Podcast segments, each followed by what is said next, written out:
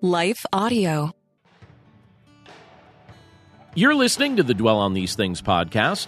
I'm John Stange, and each week we take an in-depth look at God's Word with the goal of putting our minds in a better place and learning more about what it means to glorify Christ with our lives.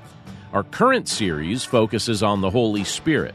We're taking a look at who He is and what He does in the life of a believer. And I hope you'll find this week's message helpful in your personal understanding of the Holy Spirit's ministry. But before we dig into this together, let's pause for a quick word from today's sponsors.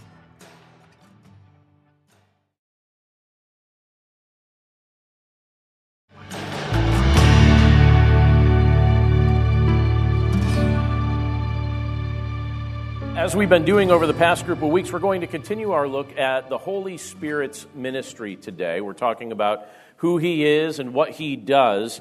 And I've mentioned this before as we've been looking at what Scripture tells us about His ministry, but in many respects, the Holy Spirit, for many people, seems to be like a forgotten member of the Trinity. Scripture reveals to us that He is, in fact, God, but yet many of us, I think, go through our lives not hearing much about Him, not hearing much about His ministry or what He does, or if we do hear things about who He is and what He does, it's just kind of ancillary things, some things on the side. And yet, during this era of history, Jesus told us that it would be to our benefit that He left, because the Holy Spirit would be sent to us, who would minister to us in a variety of ways. And this morning, we're going to be looking at a portion of Scripture that gives us a very strong contrast. Now, we're going to, going to be talking about the fruit of the Spirit, and this is in Galatians five, so if you would turn there with me. But you'll notice that as the Apostle Paul begins talking about the fruit of the Spirit, both before and after, you have this contrast that he, that he draws of what it looks like to not exhibit the fruit of the Spirit. So we're going to explain what the fruit of the Spirit is, but part of and much of our discussion is also going to center on what the fruit of the Spirit is not. And you'll see, and I, I think very intentionally, that the Apostle Paul, as the Spirit gave him the words to say here in Galatians five, uh, Paul was very specific to present these things this way. So Galatians five, starting with verse sixteen, this is what we read. "But I say, walk by the Spirit, and you will not gratify the desires of the flesh. For the desires of the flesh are against the Spirit, and the desires of the Spirit are against the flesh. For these are opposed to each other to keep you from doing the things you want to do. But if you are led by the Spirit, you are not under the law. Now the works of the flesh are evident: sexual immorality, impurity, sensuality, idolatry, sorcery, enmity, strife, jealousy, fits of anger, rivalries, dissensions, divisions, envy, drunkenness, orgies, and things like these. I warn you, as I warned you before, that those who do such things will not inherit the kingdom of God. But the fruit of the Spirit is love, joy, peace, patience, kindness, goodness, faithfulness, gentleness, self-control. Against such things there is no law. And those who belong to Christ Jesus have crucified the flesh with its passions and desires. If we live by the Spirit, let us also keep in step with the Spirit. Let us not become conceited, provoking one another, envying one another." Let's pray. Lord, thank you so much for the privilege to be able to look at your word together this morning. And I thank you, Lord, for what you reveal to us here in this portion of Scripture as you tell us more about the fruit that your Spirit produces in our life and how that, that fruit contrasts the desires or the passions of the flesh. Lord, we pray that we would walk with your Spirit. We pray that we would be guided by your Spirit. We pray that we would live our lives in obedience to the leading of your Spirit, and that your hand would be at work within us, and that that would become evident in the fruit that starts to come forth from our life. So, Lord, thank you for the challenges that you give to us from your word. We pray that you'd help us to understand these things and grow in our walk with you as a result. And we pray this all in Jesus' name. Amen. So one of the blessings that we receive after coming to know Jesus Christ is the blessing of a new life. And I, I emphasize new life because it's not just a better life than you had before. It's a brand new life. It's not just a, a shined up, improved version of the old one. Scripture tells us that in Christ we're made a brand new creation. We're given a new nature. We're even promised that a day is going to come when we'll be glorified, meaning we're going to have a brand new body. We're going to live in a sinless state. It's going to be wonderful, and I'm grateful for all these realities. Scripture tells us about them. Grateful for some of these realities that we accept by faith while we wait for their ultimate fulfillment. And as someone who has been blessed with a new life and a new nature, I will just say to you as our church family, I make it my goal to demonstrate the new nature that the, the Lord's given me as I try to interact with others. And I, I would encourage each of us to make that a priority in our day-to-day life, because what we want is to make it obvious that Christ is living within us even before we have the opportunity to speak about his impact on our lives directly. And I'm grateful for every opportunity that the Lord gives us to demonstrate that perspective as we interact with others. I actually had a very interesting conversation with someone I'm friends with just the other day, and she thanked me for conveying the heart of the Christian faith to others without coming across as harsh and condemning. Those were her words. She said, "Thank you for conveying the heart of the Christian faith without coming across as harsh and condemning." And then she gave me some examples of why she noticed that and felt that way, and I, I thought that that was certainly nice to hear. And I took her words to heart, and I was grateful that that was her perspective of the nature of my faith in Christ. But there's something that I need to remain highly aware of, and all of us need to remain highly aware of this, even as we attempt to demonstrate the heart of Christ to other people. And I think what we need to understand is this, that even though we've been blessed with a new nature through faith in Jesus Christ, our old sinful nature still exists. It's still there. It still exists. It would be easy for me, very easy for me, very easy for you to, to just slide right back into our old preferences and, and demonstrate the fruit of unrighteousness instead of the fruit of the Spirit. It's very easy to slide right back into that. And that's what the Apostle Paul was explaining and trying to demonstrate in his words here in Galatians chapter five, when you look at verse sixteen down to verse twenty-six. And I like the fact that he's very direct about it. He doesn't mince words. He, and what he does here is he actually explains the differences between the fruit of the Spirit and the desires of the flesh. Now, you have probably been in a Christian bookstore or maybe seen a catalog that had different Christian uh, articles for your, your, your home, or like decorations or things like that. Do you ever see decorations that had the fruit of the Spirit listed on them, or, you know, like pictures or signs or paintings or things like that? Someone told me that they found a wallpaper border they were able to put in their home that had the fruit of the Spirit. And that sounds nice, doesn't it? Do you ever find it interesting that there's no decoration that has all of Galatians five? It's just like that line, but not the stuff that comes before it and not the stuff that comes after it. I don't know that it would sell quite as well. You know, when you look at that list, it it, it might not sell quite as well. But I appreciate the fact that the Apostle Paul doesn't mince words when he addresses these things. And so my intention as we look at this is not to mince words in addressing it, right? It's in Scripture, so we want to look at it. And what we're being challenged to understand here is that we're invited to walk by the Spirit. And walking by the Spirit is very different than walking by the desires of our old nature. Paul says, when you look at verse sixteen of Galatians five, he says, "But I say, walk by the Spirit, and you will not gratify the desires of the flesh." So the section we're looking at, this is how he starts it off. Now, I, I'll tell you, um, and I wish I, I took more time to do this because I really enjoy this, but I will say that one of my favorite outdoor activities that I love to engage in when the weather cooperates, right? You know, today the weather's not really cooperating. Um, but one of my favorite outdoor activities is just walking.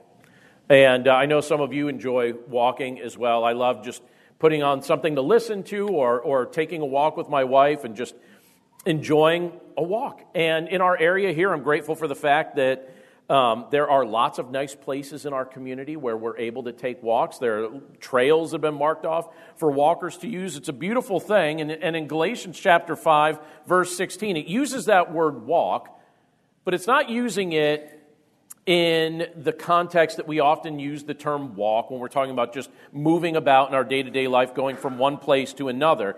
This is an encouragement, like we see elsewhere in Scripture, this is an encouragement not to indulge in the temptations of the flesh and how we live, right?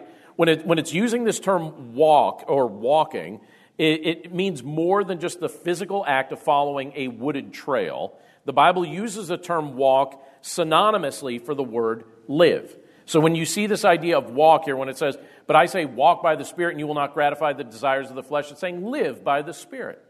Live under His control, under His guidance, in His power, in His strength, and then you won't give in to destructive temptations. You're not going to live your life giving in to the things that Christ has already set you free from.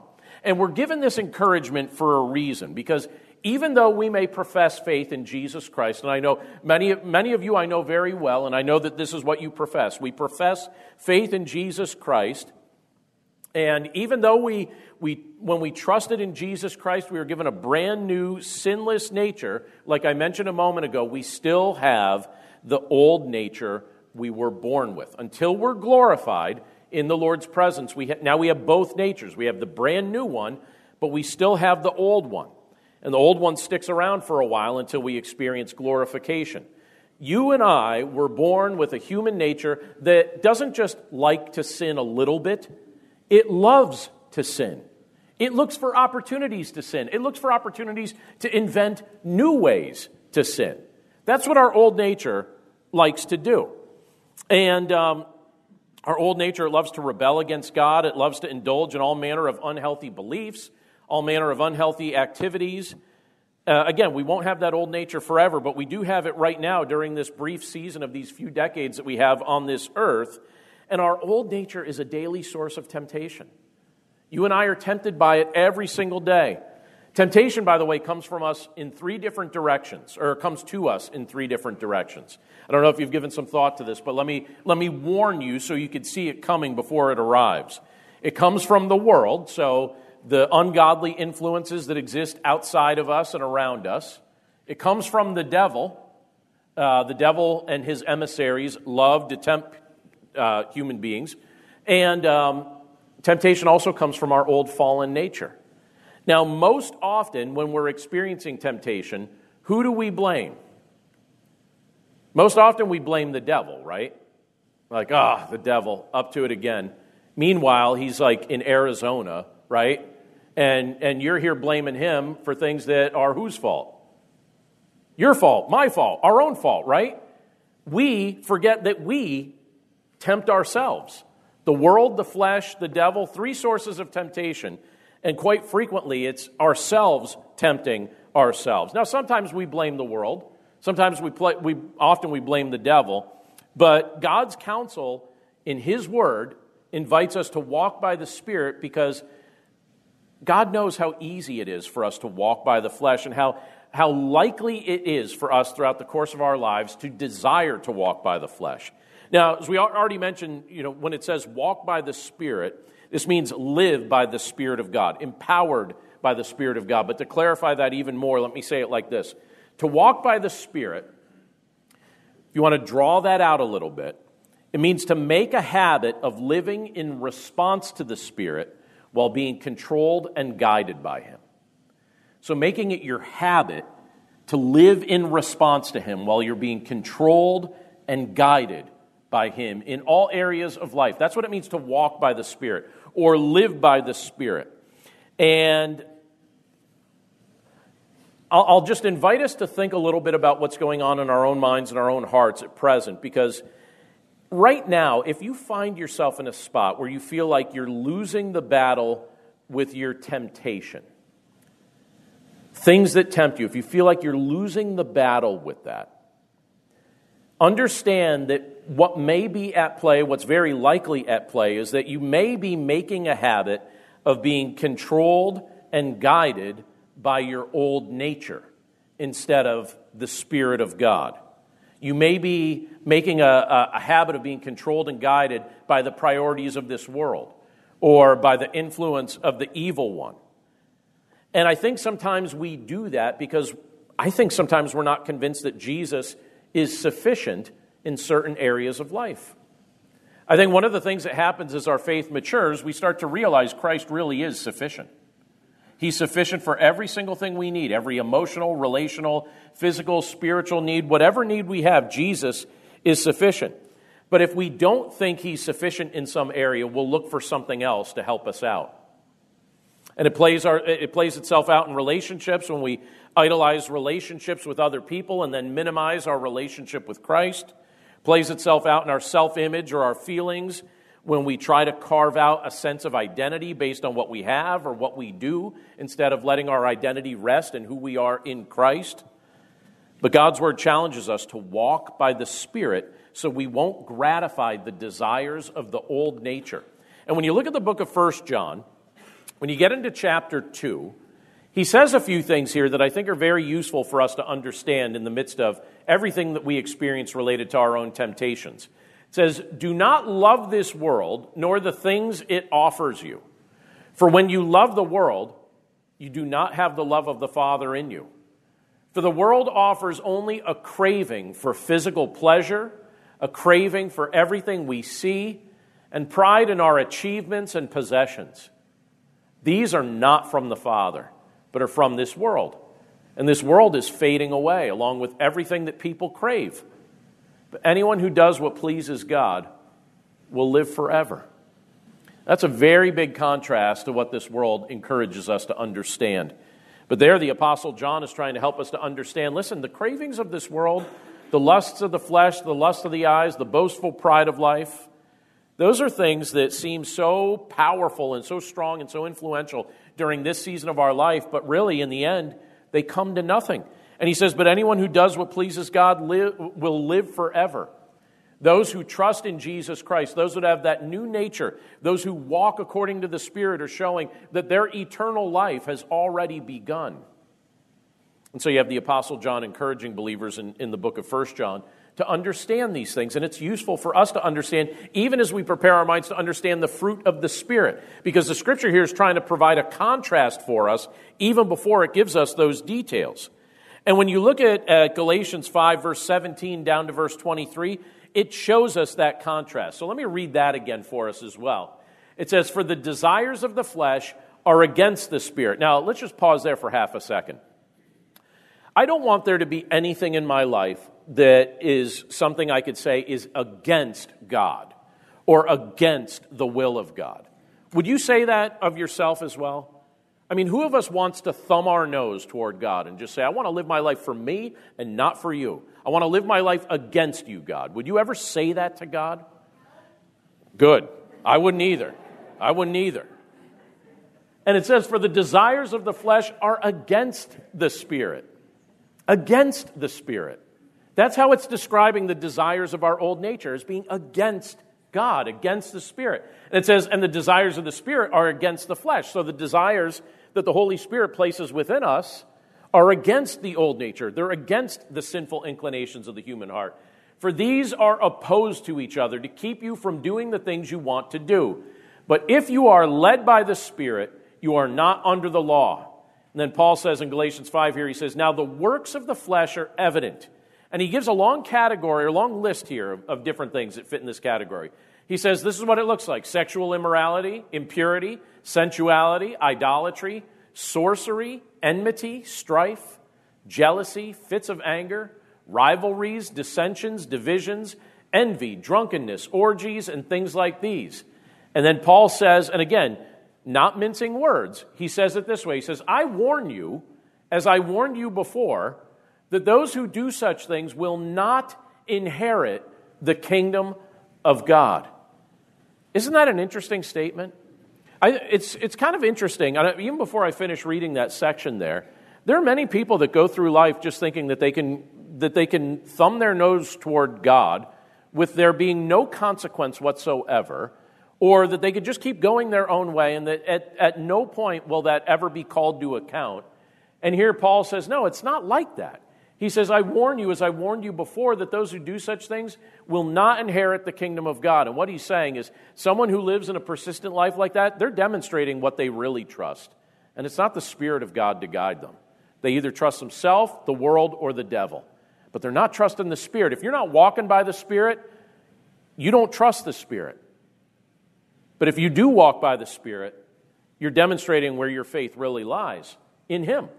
And then Paul says, but the fruit of the Spirit, so he's drawn the contrast, but the fruit of the Spirit is love, joy, peace, patience, kindness, goodness, faithfulness, gentleness, self-control. Against such things there is no law. Can you say those, like, from memory? If I took the slide down, can you do the fruit of the Spirit? Can you say, do you have a song in your head right now? A while back, I was speaking with a friend of mine who is a police officer, and he was telling me the difference between when he had, when he worked patrol during the day and when he worked patrol during the night.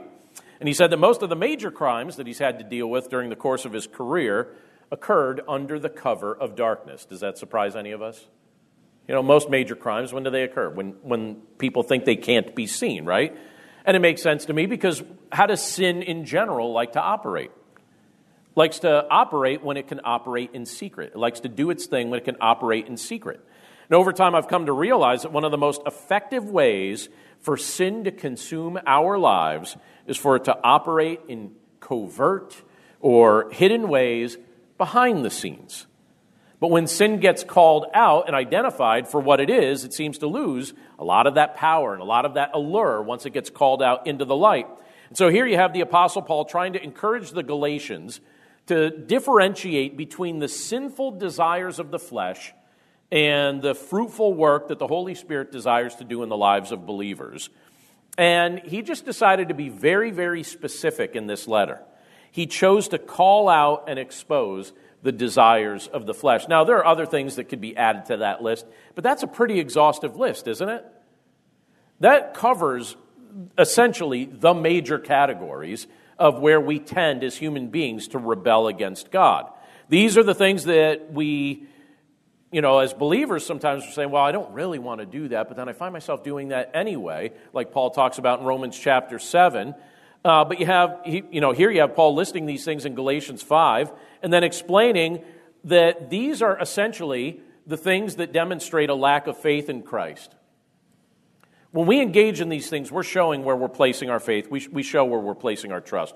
We're showing that if, if this is truly the pattern of a person's life, they're demonstrating that they have no understanding of what it means to have an inheritance in the kingdom of God. And Paul here says, if this is your life, if this is what categorizes your life, you have no inheritance in the kingdom of God. This is not what it looks like when Christ changes a person's life. This looks. This is the this is the, the banner category of what it looks like when someone goes the ways of this world and just embraces the ways of the world. And he and Paul here says, he uses the word evident when he's referring to our, our common areas of temptation, our common areas of, of the desires of the flesh. And he tells us that these things make themselves obvious.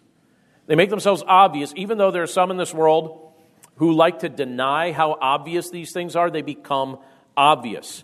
And some of what he what he speaks of here could fall into the behavioral and externally observable categories, right? Because he, here he talks about uh, sexual immorality, he talks about sorcery, he talks about drunkenness. So you look at those things and you say, all right, well, that's behavioral, that's the type of things you could externally observe somebody engaging in those practices. And then other things on his list here are maybe a little less observable because they tend to operate on a, an internal or maybe motivational level, so things like impurity or jealousy or anger, things like that. They tend to be internal things that, that people hold on to. But even the less observable motives eventually become apparent in visible and relational ways, wouldn't you say? You know, if somebody's really wrestling with, with some of these things here where he's talking about enmity, like just this division between them and others, and strife and jealousy, fits of anger, rivalries, dissension, division, does that not come out eventually? I mean, whatever's going on in our mind and in our heart eventually is going to come out in our lives. I, I said it, I think, last week. I'll say it again. Behavior follows belief.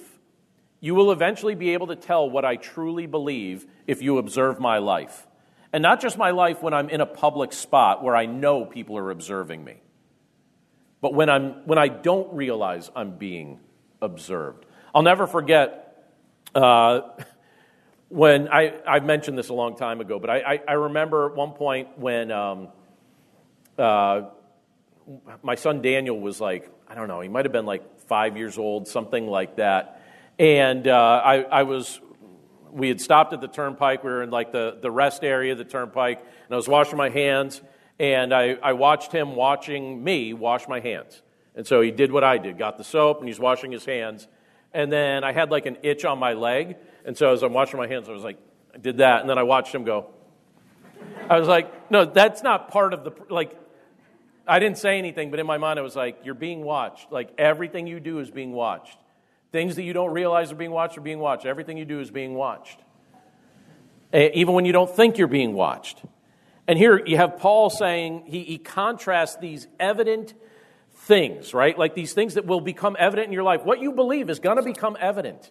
It's going to sneak out in your life one way or another. It's going to sneak out in your words, your attitude, your behavior. Somewhere along the way, your beliefs are going to come out. And he contrasts these evident desires of the flesh with the fruit of the Spirit. Now, this is where it gets really positive and happy. So if you've been feeling low, this is where we get the uplift, right? But isn't it a beautiful thing to realize that the Lord doesn't leave us in the mess that we started off in? I am ridiculously grateful for that. That he didn't look at me in the mess that I was in and that I was making worse. And he, he, he didn't look at me in that state and then say, I'm going to leave you there. He didn't leave us in that spot. The scripture here tells us that the Holy Spirit is presently at work within everyone who believes in Jesus Christ. If you believe in Jesus Christ, he's doing a work within you. He's transforming your mind and helping you to see and think differently.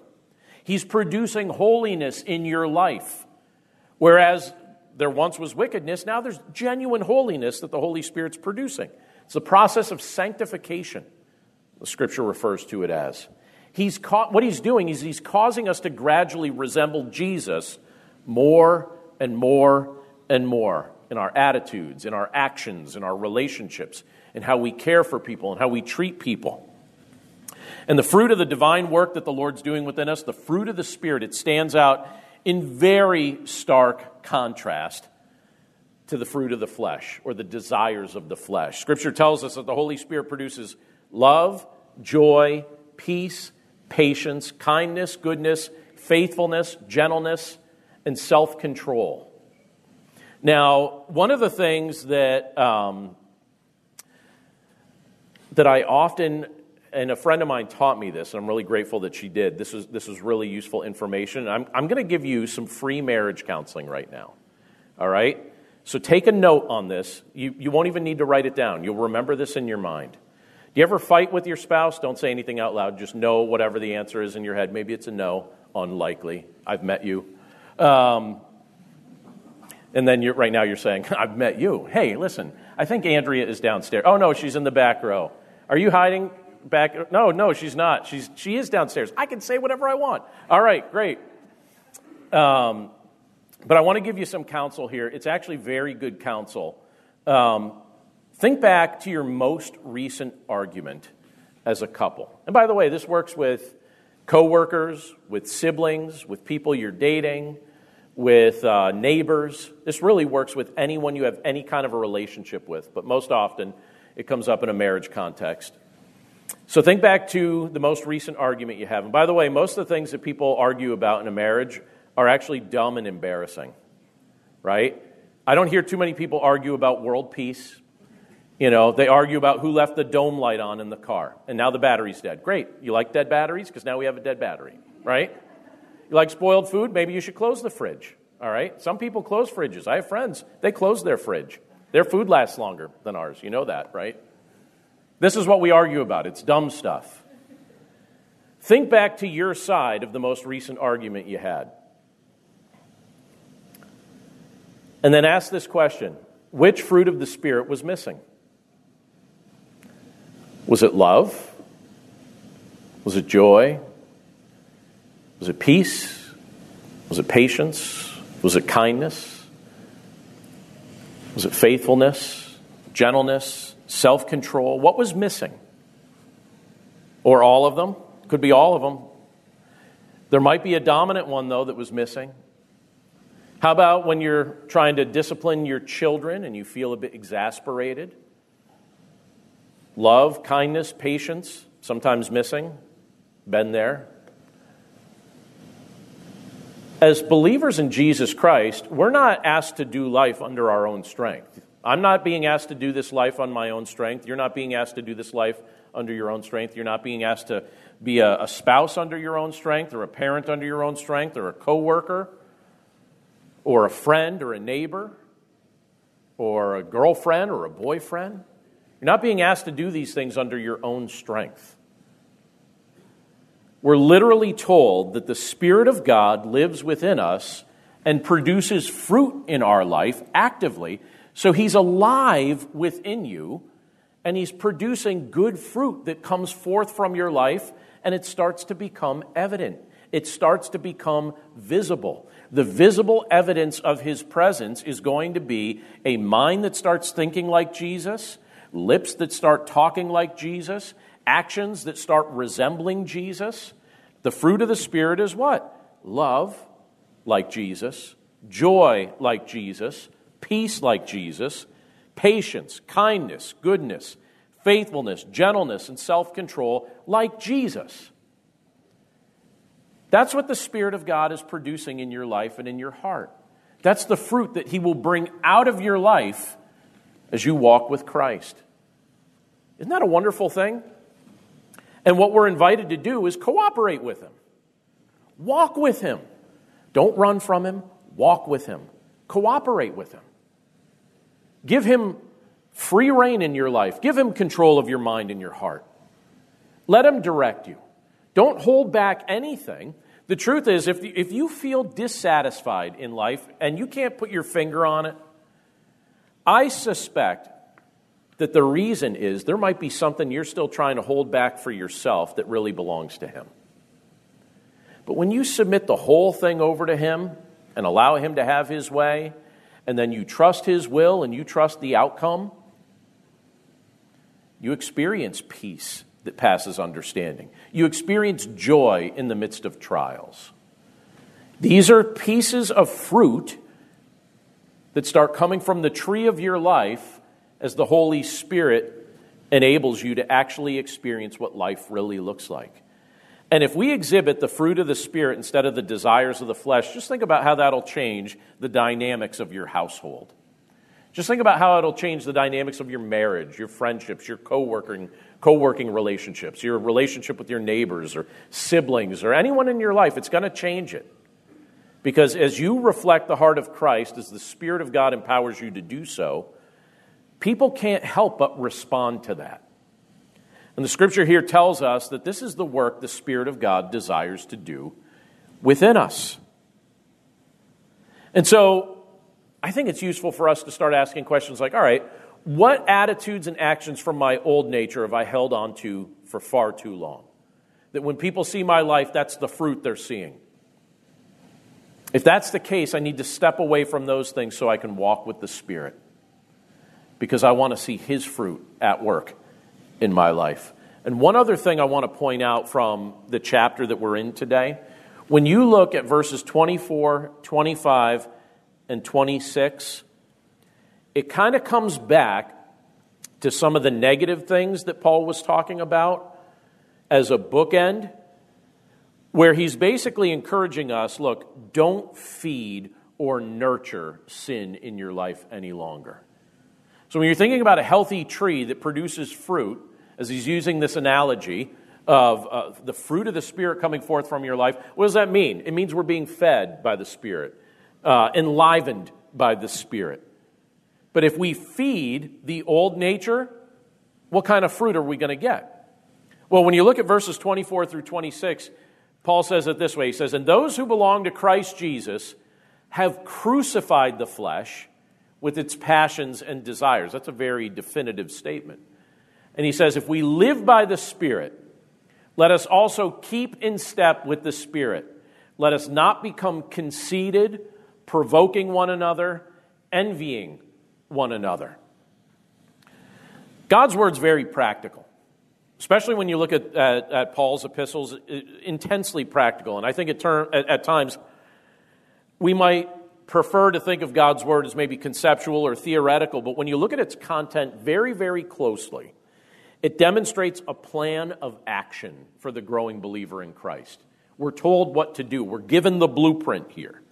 And here we're, it's revealed to us that as an outpouring of our faith in Jesus Christ, we're being called to follow up what we just learned about the fruit the Spirit of God wants to produce in our life with definitive action, with things that you and I can do that can be that can help us participate in the work that God's doing. At one point in your life and at one point in my life, we were slaves to sin. That's how Scripture describes our previous condition. So giving in to temptation was a natural outpouring of that reality. If you're a slave to sin, giving in to temptation, that's a natural outpouring of that. Sin had power over us. Our old nature was operating as our God. But now, in Christ, we are no longer slaves to sin. We've been set free in Christ. We're now servants of God or slaves of God, which means we possess the power of Jesus Christ, and we could utilize His strength in the areas of our lives where we feel tempted or where we feel weak. In Romans chapter six, it tells us something about fruit that goes really well with our understanding of what we just read in Galatians five. But in Romans six, verses twenty through twenty-three, we're told this: "For when you were slaves of sin, you were free in regard to righteousness. But what fruit were you getting at that time from the things of which you're now ashamed? For the end of those things is death. But now that you have been set free from sin and have become slaves of God, the fruit you get leads to sanctification, and its end, eternal life. For the wages of sin is death, but the free gift of God is eternal life in Christ Jesus our Lord." Isn't that a wonderful thing? Our sin produced death, but the free gift that we're given is eternal life through Christ Jesus our Lord. Oddly, there can still be things in our life that we might be, areas of temptation that we might be treating as friends instead of treating as foes. And I want to call some of those things out, because I think sometimes it can be very easy for us to be caring for our areas of temptation and nurturing them just in case we need them, just in case Jesus doesn't seem quite as sufficient as maybe we hoped He would be. Have you asked Jesus to free you from your porn addiction? Or are you still holding on to those links in case you think you might need them in a low moment? Have you asked Jesus to free you from your addiction to alcohol? Or is there still a bottle hidden somewhere in the cupboard? If you ask Jesus to free you from your addiction to overeating, or are there still like a pack of Oreos hidden in the back of your desk drawer? There are things that we tend to look to to satisfy the desires of our soul that are far below the standard God has set. And sometimes we nurture those things and we keep them around just at a little bit of a distance, but we like knowing that they're still there. And what the Scripture is saying, no, this is what you do with those things. You don't nurture them. You don't treat them like they're pets. You don't feed them and keep them around in case of an emergency. You crucify them. That's what you do. You crucify them. It says, it says, "For when you were slaves of sin, you were free in regard to righteousness. What fruit were you getting at that time from the things of which you are now ashamed?" Why would we go back to the things that produce shame? When Paul says, when you come back to Galatians five, "And those who belong to Christ Jesus have crucified the flesh with its passions and desires." Nurturing sin doesn't produce freedom. It just produces more death and produces more shame. But we don't need to be slaves to our sin any longer, because we've been set free in Jesus Christ. And the Holy Spirit is producing holiness within us. We have the power of God within us to inflict crucifixion on what's trying to destroy us. Now, here's something I'll say about crucifixion. In most cases, crucifixion wasn't an instantaneous form of death. It took a while. Sometimes it took days for a person being crucified to pass away. Usually it, it at least took hours, but most of the time it took days. So crucifixion wasn't always an instant form of death. And I think it's useful to keep that in mind when you think about that analogy, because just as it took time for some of those areas of temptation to develop in our lives, it might take a little time for us to overcome those areas of weakness. But don't give up. Keep trusting the Holy Spirit to empower you and to produce the fruit in your life that ought to be there.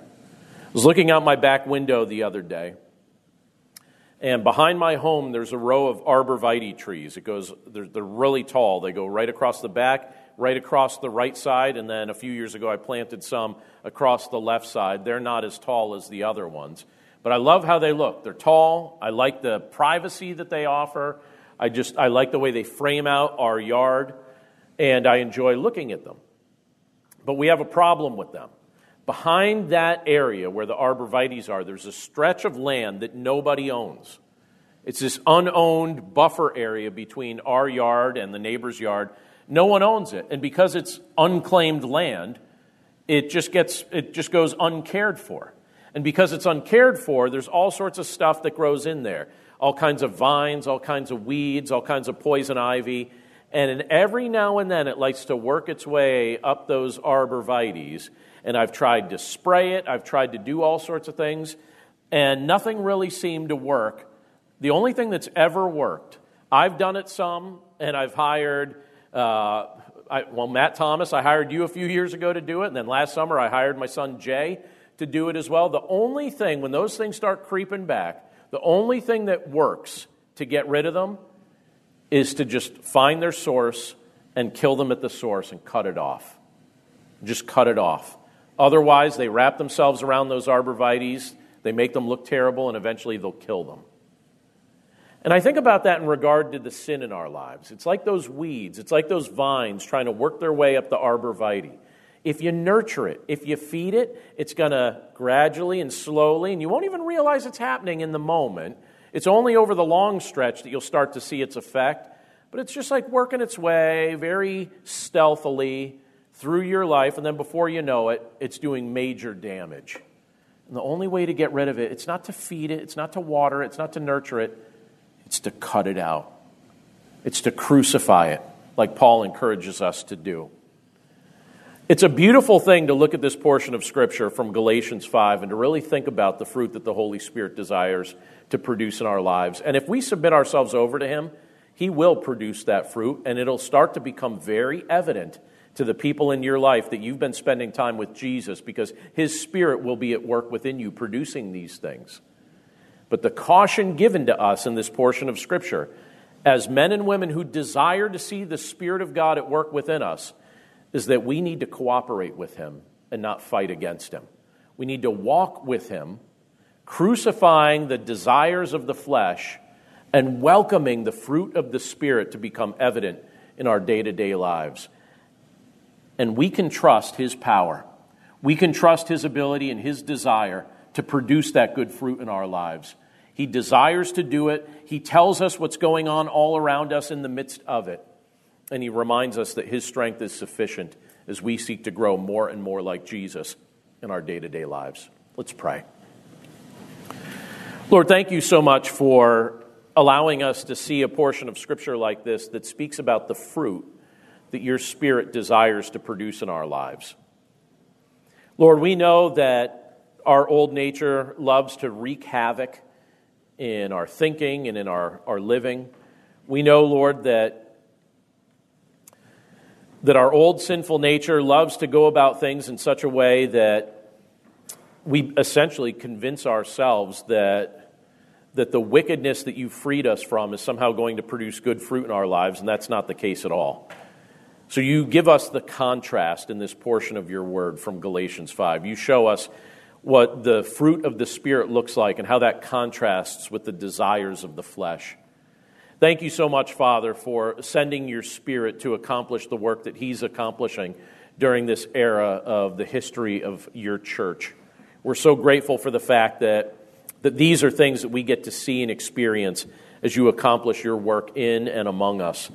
And Lord, we pray that more and more we would reflect the heart of Your Son, Jesus Christ, that it would become evident that, that we are those who have faith in Jesus, by the fruit that's pouring out of our day-to-day lives and our relationships and our walk with You and our attitude and the words that we speak.